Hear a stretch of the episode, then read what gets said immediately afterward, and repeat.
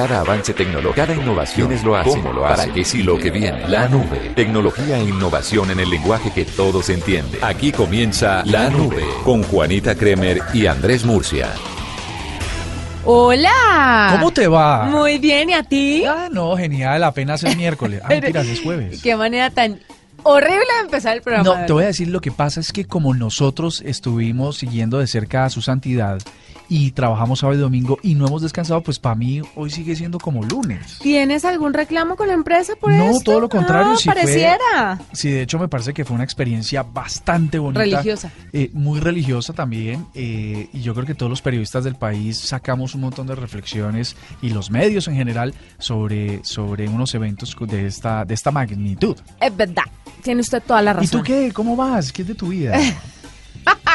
Usted es una boleta, amor. De verdad, Juan. Bien, bien, tengo muchas cosas tecnológicas para contarle. Cuéntame. La primero, la primera, ¿usted sabía la contraseña para lanzar misiles nucleares desde Estados Unidos cuál era? Sí, señora, 1 2 3 4. Desde hace 20 años sabe cuál era la contraseña? No, no era 1 2 3 4, pero Ahí 0 0 0 0 0 0 0. ¿Ah? Pero ¿qué es esto tan miedoso? O sea que todas esas películas donde, donde el presidente de los United States of America eh, tenía un maletín y, tenía, y era el único que sabía la clave, en películas como eh, Armageddon y yo no sé cuántas más. Sí, do, donde nos van a acabar y este mundo se va a acabar y, y que, que todo lleva la contraseña. Sí. sabía la clave, era seis ceros. Exactamente. Pero ¿qué es este ¿Cómo despropósito? te parece? Pues muy mal. Mire, a principios de 1962, momento en el que Kennedy firma el conocí, eh, un, un trato pues conocido, eh, debía asegurar que cada arma nuclear de Estados Unidos estuviera equipada con, con, un, con un link, digámoslo así. Sí. Eh, un pequeño dispositivo que aseguraba que el misil en cuestión solo pudiera ser lanzado bajo un código. ¿Usted ha visto? Que siempre Sí. en las películas el presidente tiene que ir a hundir la clave. Hundir la clave ¿O la y- contraseña? Y, tener, y tiene dos llaves. Una la tiene el comandante en chief eh, de las fuerzas militares de Estados Unidos y otra el presidente. Exactamente, Ah, que pues... es el mismo además. Bueno. Mire, eh, en pleno apogeo de la Guerra Fría, el ejército de los Estados Unidos dio prioridad máxima a todo aquello que suponía adelantarse y tener una respuesta rápida sobre un posible ataque. Además, existía una preocupación particular sobre los misiles nucleares que Estados Unidos había puesto en otros países, algunos de los cuales se encontraban bajo el mandato de gobiernos algo inestables para los intereses de esos países. Eh, pero había otro problema aparte de todos estos rollos políticos y era el asunto de la contraseña. Y pues como había tanta gente ahí involucrada, lo que hicieron fue poner una facilísima contraseña 00000000000. ¿Puede ser esto posible? ¿Cómo te parece? No, no, no, no, Qué locura, ¿no? No, es- debe ser Con como... este dato curioso, Es como si la contraseña de arroba Juanita Kremer fuera Juanita Kremer. Imagínese. No, no, ¿qué es esta vaina tan No, miedosa? más allá de Juanita Kremer, 000, es que es lo primero que uno mete a ver si le da o no le da. Eh, Eh, espérate, a ver, ¿cómo es que dijiste? que es lo primero que uno mete a ver si le da o no le da. Me refiero la clave. Ah, estás hablando de seguridad informática. Sí, sí, sí, sí, Mm, sí. Qué buena vaina. Por un momento pensé que estaba, habíamos cambiado de franja. No, no, no hemos cambiado de franja.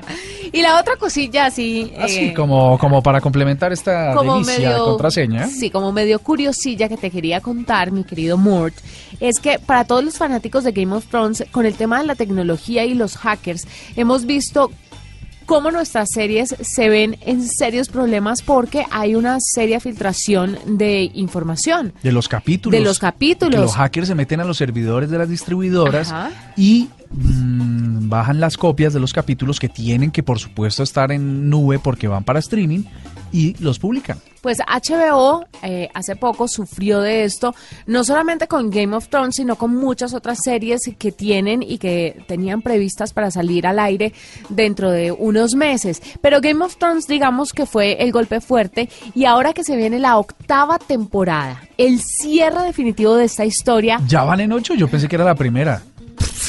ocho. ¿Cómo hiciste? eh, Otra vez el pony. el pony? Oye, mi querido, no, ocho.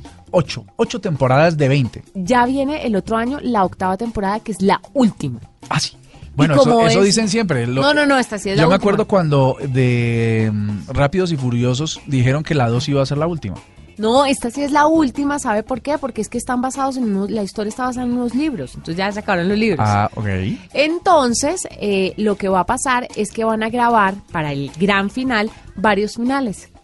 Pero ni el propio elenco, ni la producción va a saber cuál será el final que va a salir al aire. Mira lo que tienen que hacer las casas de distribuidoras y cinematográficas, invertir millones de dólares en rodajes adicionales para solo usar un final.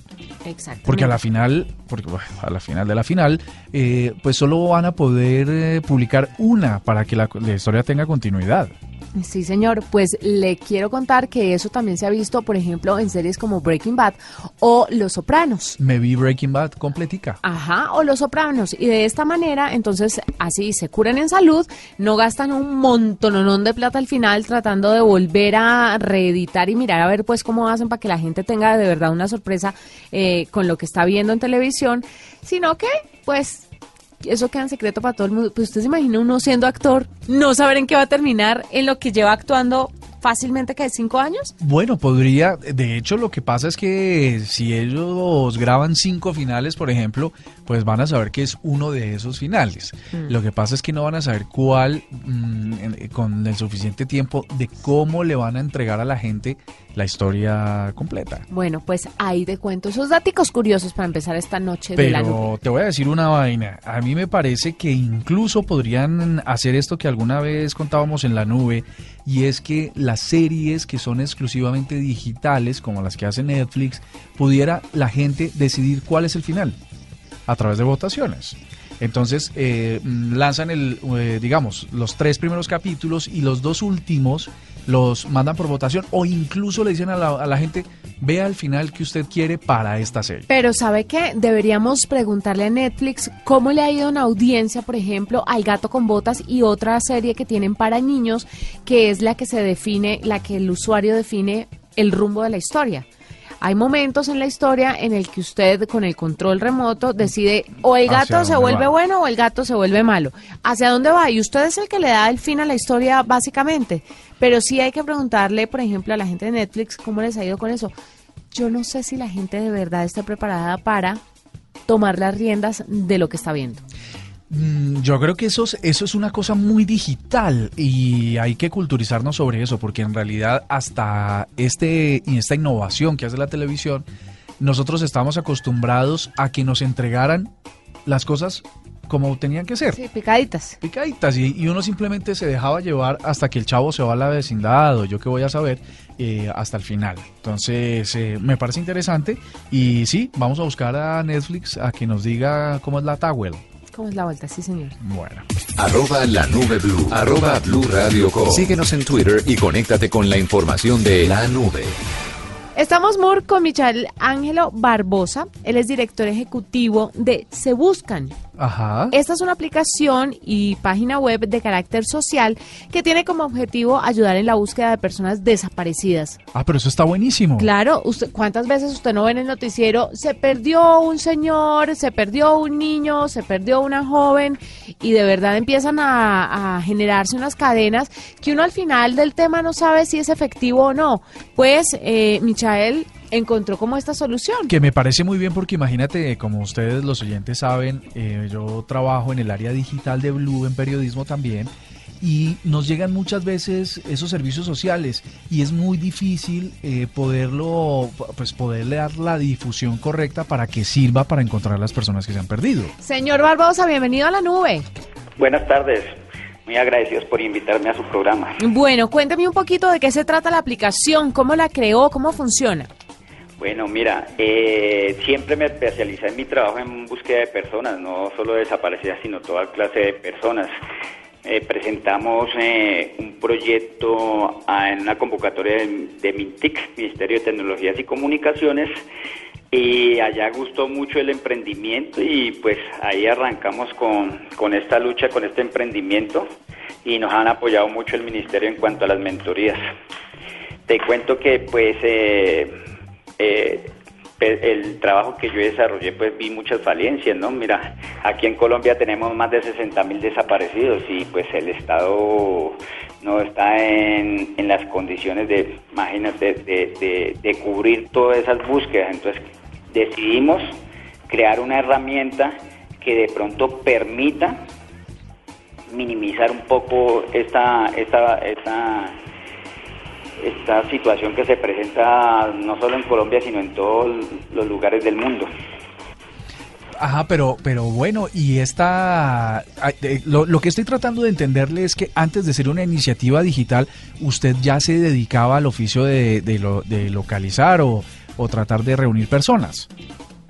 Sí, correcto. Yo me dediqué a ese oficio, vi que es una tarea muy difícil aquí en Colombia, en cualquier lado, una tarea muy difícil.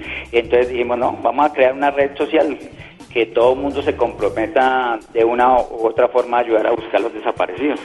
Bueno, ¿cómo funciona la aplicación? ¿Cómo se puede descargar y cómo empieza uno si tiene una persona perdida a encontrar ayuda a través de la aplicación? Y si de pronto uno quiere también ayudar a esas personas que se les ha desaparecido un familiar, ¿cómo puede ayudar? O sea, desde los dos puntos de vista, ¿cómo, cómo hacemos para, para ayudar? Mira, la aplicación la puedes descargar fácilmente. Ahorita está en Android, en las tiendas de Play Store y próximamente estará en iPhone, en App Store. Entonces, eh, en próximos días la pueden eh, descargar muy fácil, no, no, no consume muchos datos, no pesa mucho, entonces no tienen ningún inconveniente. Y es como cualquier red social. Tú ingresas y no necesitas, eh, si quieres buscar personas, no necesitas hacer un log ni nada de esa situación simplemente lo buscas, pero si ya quieres registrar un desaparecido, solo te registras por medio de Facebook o te puedes registrar con un correo electrónico. Ya ingresas el de la persona que está desaparecida, las características y ahí empezamos de una u otra forma por medio de redes sociales y, ayudarle a difundir esa situación. Y tenemos otros, eh, queremos implementar otros servicios que estamos en desarrollo para que obviamente la aplicación sea más efectiva. Eh, Michael, ¿usted ha pensado, porque además parece ser una labor, pues, un servicio público el que usted de, pues, desarrolla, ¿ha pensado de alguna manera cómo monetizarlo, cómo lograr de hacer esto un negocio, pues, que vaya de la mano con la tecnología? No, sí, eh, créeme que pues nuestro emprendimiento es eh, una empresa, pero es netamente de carácter social. Y claro, no, tenemos que buscar la forma de, y estamos trabajando en eso, de buscar la forma de que la, la aplicación y el servicio que prestamos nosotros, primero que todo, sea totalmente gratuito. Y tenemos que buscar y estamos evaluando eso de cómo se va a sostener la aplicación. Bueno, maravilloso. ¿Cómo podemos encontrarlos finalmente en redes sociales, en diferentes, a través de los diferentes canales que tengan? A ver, tenemos eh, por Instagram y Twitter en arroba se buscan, eh, raya al piso y por Facebook www.sebuscan.com.co. Ah, Perfecto. Pues, chévere, porque ya saben, eh, oyentes de la nube, aquí hay un emprendimiento tecnológico asociado a apps con lo que ustedes van a poder eh, incluso encontrar personas con las que no se ven. Miren las historias tan lindas que resultan de familiares que no se veían y por alguna razón se dejaron de ver hace de décadas, dos, tres décadas y que eh, se reúnen. Pues las historias que surgen de eso son bastante importantes y ahora gracias a la tecnología. Pues muchas gracias por estar con nosotros, señor Barbosa, director ejecutivo de Se Buscan, para que ustedes tengan ahí muy presentes esta aplicación que de una u otra forma los puede ayudar. O ustedes también pueden ayudar a las personas a través de esta aplicación y también página web. Estás escuchando La Nube en Blue Radio y bluradio.com. La nueva alternativa. Esta es La Nube de Blue Radio. Juanita Kremer. Señor, dígamelo. Cuéntale a nuestros oyentes qué es el Bluetooth. El Bluetooth es una cosita que usted le activa a los aparatos y se conectan entre ellos. Wireless, ¿no? O sea, completamente eh, sin cables y no necesita necesariamente de internet. Sí. es una manera de comunicarse o de, o de comunicación entre dos dispositivos. Sí, es una función que usted activa, lo mismo que le decía, una cosita que hace que se conecten los dispositivos. Ah, eso está bueno. Después de que se conecta al dispositivo no hay quien lo... O sea, el lenguaje que todos entienden. Hello. Ah, no, mentira, sí, ok, usted lo dijo muy bien. Óyeme, entonces, por ejemplo, ¿qué conectamos? Bueno, se pueden conectar dos dispositivos para transferir archivos, pero ¿qué otros periféricos puede uno conectar al Bluetooth? En los audífonos, Sí, ¿qué más? cámaras. Cámaras, Mm, ¿Qué más? ¿Qué más? El teléfono, el carro. relojes, cargar, El teléfono el del teléfono carro. del carro, Eso- los sistemas eso- de entretenimiento. Eso me ha parecido una machera. O sea, lo del teléfono y el carro, ahora sin cables y sin aló, aló, sino que uno con el radio escucha todo, sí, parece lo máximo. Pues son infinidad de objetos que uno, de, de dispositivos o periféricos que uno puede conectar a través del Bluetooth. Y resulta que eh, hasta hoy pensábamos que era absolutamente seguro, que era una conexión cifrada, que básicamente solo permitía que un dispositivo en específico se conectara al teléfono. Pues imagínate que hay una empresa de seguridad que se llama Armis, mm, trabajó sobre una revisión general de lo que pasa con esto y llegó a una conclusión muy preocupante. 5 mil millones de dispositivos o periféricos en el mundo podrían ser vulnerados por, una, por un riesgo que se llama Blueburn. ¿Qué es esto? Es algo así como un virus. En realidad los técnicos le llaman un exploit que lo que hace es que pueda infectar tu teléfono y tomar control sobre la conexión sin que te des cuenta. Pero ojo a esto, ni siquiera se necesita que ese teléfono o ese dispositivo esté conectado a Internet o esté conectado a otro dispositivo que esté conectado a Internet. Como la tecnología utiliza ondas y frecuencias de radio, si mi teléfono está conectado y me acerco a tu teléfono que tiene el Bluetooth activado, te puedo infectar No me digas. y puedo tomar control sobre todos los accesos que tiene el Bluetooth. Entonces me estás hablando de cámaras, me estás hablando en el caso del, del Internet de las Cosas, el IoT, eh, de la licuadora, de la nevera, de la plancha, de la puerta de la, de la casa. ¿Te acuerdas que hablamos hace poco? Es, un pe- es peligrosísimo, es peligrosísimo que cualquier cosa se le meta a usted que usted no haya autorizado. Claro, porque es que uno piensa que en Internet, En que, todo sentido. que una debe... No, de acuerdo. De acuerdo, o sea, eso es sobre todo, bueno, sigamos con este cuento de la tecnología. Resulta que, como hablábamos incluso en la nube, las puertas principales, las cerraduras principales de las casas también se pueden manejar por Bluetooth. Muchas ahora. Lo que quiere decir es que eh, es muy peligroso porque si se pensaba que era bastante seguro, pues ahora eh, Blueburn, que así se llama este exploit, puede tomar completo acceso sobre el dispositivo.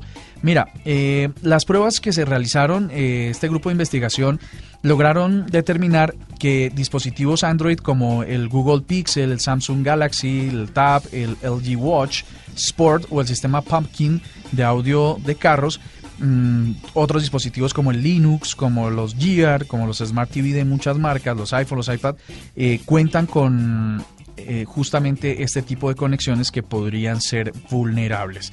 Lo probaron también con éxito en ordenadores con versiones de Windows a partir de Windows Vista y todos los dispositivos GNU Linux a partir de la versión 3.3. Entonces, ¿qué dice Armis? Que tengamos mucha precaución, mucho cuidado y estemos atentos a las revisiones de las marcas para evitar que uno logre eh, conectarse con estos exploits. Impresionante. Impresionante. Cambiando un poco de tema, le quiero contar sobre un muchacho que tenía un sueño, un sueño mexicano, y lo... eh, Ese sueño soy yo también. O sea, en este momento, nueve y media de la noche, estoy a punto de colapsar. No, no estoy hablando de ese tipo de sueño. Ah, co- entonces vuelve a ¿Está empezar. cansadito el niño? Sí, un poquito. No, pobrecito. No, mire, el sueño mexicano, resulta que él era Gerardo Murillo Ruelas, eh, un muchacho de 20 años, estaba en la universidad y pues usted sabe que cuando uno está en la universidad uno busca la forma de rebuscársela. Claro. Valga la redundancia. Eh, Uno atiende bares, hace trabajos. eh, Y otros vende- vendíamos galletas, torticas, otros venden el otros venden el cuerpo. Sí, Chocolates. hay que decir también que hay, algunos que venden el cuerpo, sí, eso es uno, se bandea, digamos. Sí, hay gente que se manda de unos de mejores formas que otros, pero bueno, el caso es que este hombre decidió vender lo que le parecía más fácil de hacer, burritos, que es nada más una tortilla envuélvale ahí un montón de cosas y chao. Pero lo que le parecía realmente fantástico era hacerlo de la forma más sencilla y más práctica posible y desarrolló una aplicación. Entonces, a través del dispositivo móvil, los estudiantes, él desarrolló una aplicación dentro de la universidad y entonces los estudiantes ya sabían que don Gerardo vendía los burritos, le pedía que burrito con ta, ta, ta, ta, ta, ta, ta, y pasaban por ellos. Por, a Y través el de la más se los despacha a través de la app. Y esto, pero que... Pero, Pero emprendimiento, ¿no le parece maravilloso? No. Es que el que quiere puede. a mí lo que me da es mucha rabia. ¿Por qué? Porque te voy a decir, mira, hay muchos sitios web que ofrecen la posibilidad de hacer apps de manera muy fácil, incluso para usuarios que no son expertos. Y eh, existen mercados y existen negocios que uno hace, pequeños negocios que uno hace todos los días, y uno no se le ocurren estas cosas. Usar la tecnología para amplificar eh, la utilidad de los negocios. Imagínate, eh, yo creo que esta semana, si, si el tiempo nos lo permite, ah, no, mañana ya es viernes Mañana es musical. viernes, sí. El lunes les prometo tenerles una lista de sitios web con el que pueden desarrollar todos de una manera muy intuitiva aplicaciones en las que pueden hacer cosas como estas para mejorar su negocio. Es muy chévere. Mire, lo que nació como el sueño de ayudarse un poquito con los temas de la universidad ahora es un proyecto bastante grande. La plataforma se llama El Niño de los Burritos y funciona justo como aplicaciones del estilo Uber Eats. Por ejemplo, o Rappi. De este modo los estudiantes no tienen que salir de su universidad del campus o del salón, sino que le llega el burrito, me, me equivoqué al principio, él le lleva el burrito. Ah, correcto. O sea, es como anticipar la orden. Exactamente. La idea resultó ser millonaria y el peladito de 20 años pues está trabajándole duro al tema. El motivo por el cual Gerardo decidió comenzar este negocio rentable con burritos se debió a la facilidad de hacerlos porque únicamente se necesitaba, como le digo, una tortilla y los ingredientes que envolvían la tortilla. Entonces es muy chévere, funciona a través de Wi-Fi gratuito que tiene la universidad y chao. Todo el mundo hace su pedido burritos, almuerza y él se vende sus 600 burritos diarios. Vamos a inventarnos una con bandejita paisa y entonces uno lleva... Ah, creo que aquí en la nube una vez vimos unos domicilios de señoras, ¿te acuerdas de, no, restaurantes? Claro, que hicieron en Cali, En que era un señor que eh, reunía mamás y eran comidas caseras. Mamás, madres de familia. Eso te iba a decir porque eh, mamás indudablemente eso sí en todas partes es eh, muy popular. ¿No? Ay, no, esto no puede ser. Las mamás son populares en todo el mundo. ¿Qué pasa, Juanita Kremer? Por Dios. Te vas a ganar a las mamás que nos están escuchando, a las que ahora les estás desprestigiando. Arroba la nube blue. Arroba blue radio com. Síguenos en Twitter y conéctate con la información de la nube. Esta es una innovación y quiero contarles, Juan, y rápidamente a nuestros oyentes que un experimento llevado a cabo por la Universidad de Stanford asegura que los programas informáticos de inteligencia artificial actuales, eh, con eh, Learn Machine y todo lo demás, ya son capaces de discernir entre la orientación sexual de las personas analizando únicamente una fotografía. Esto es, pues, eh, digamos que en términos comerciales está bastante bien porque lo que podría hacer es que puede barrer una gran cantidad de fotos de perfiles en Instagram, por ejemplo, y definitivamente comprobar quién es hombre, quién es mujer, pero además quién tiene una orientación sexual distinta. Y eso para entregarle seguramente una publicidad y información comercial de manera segmentada.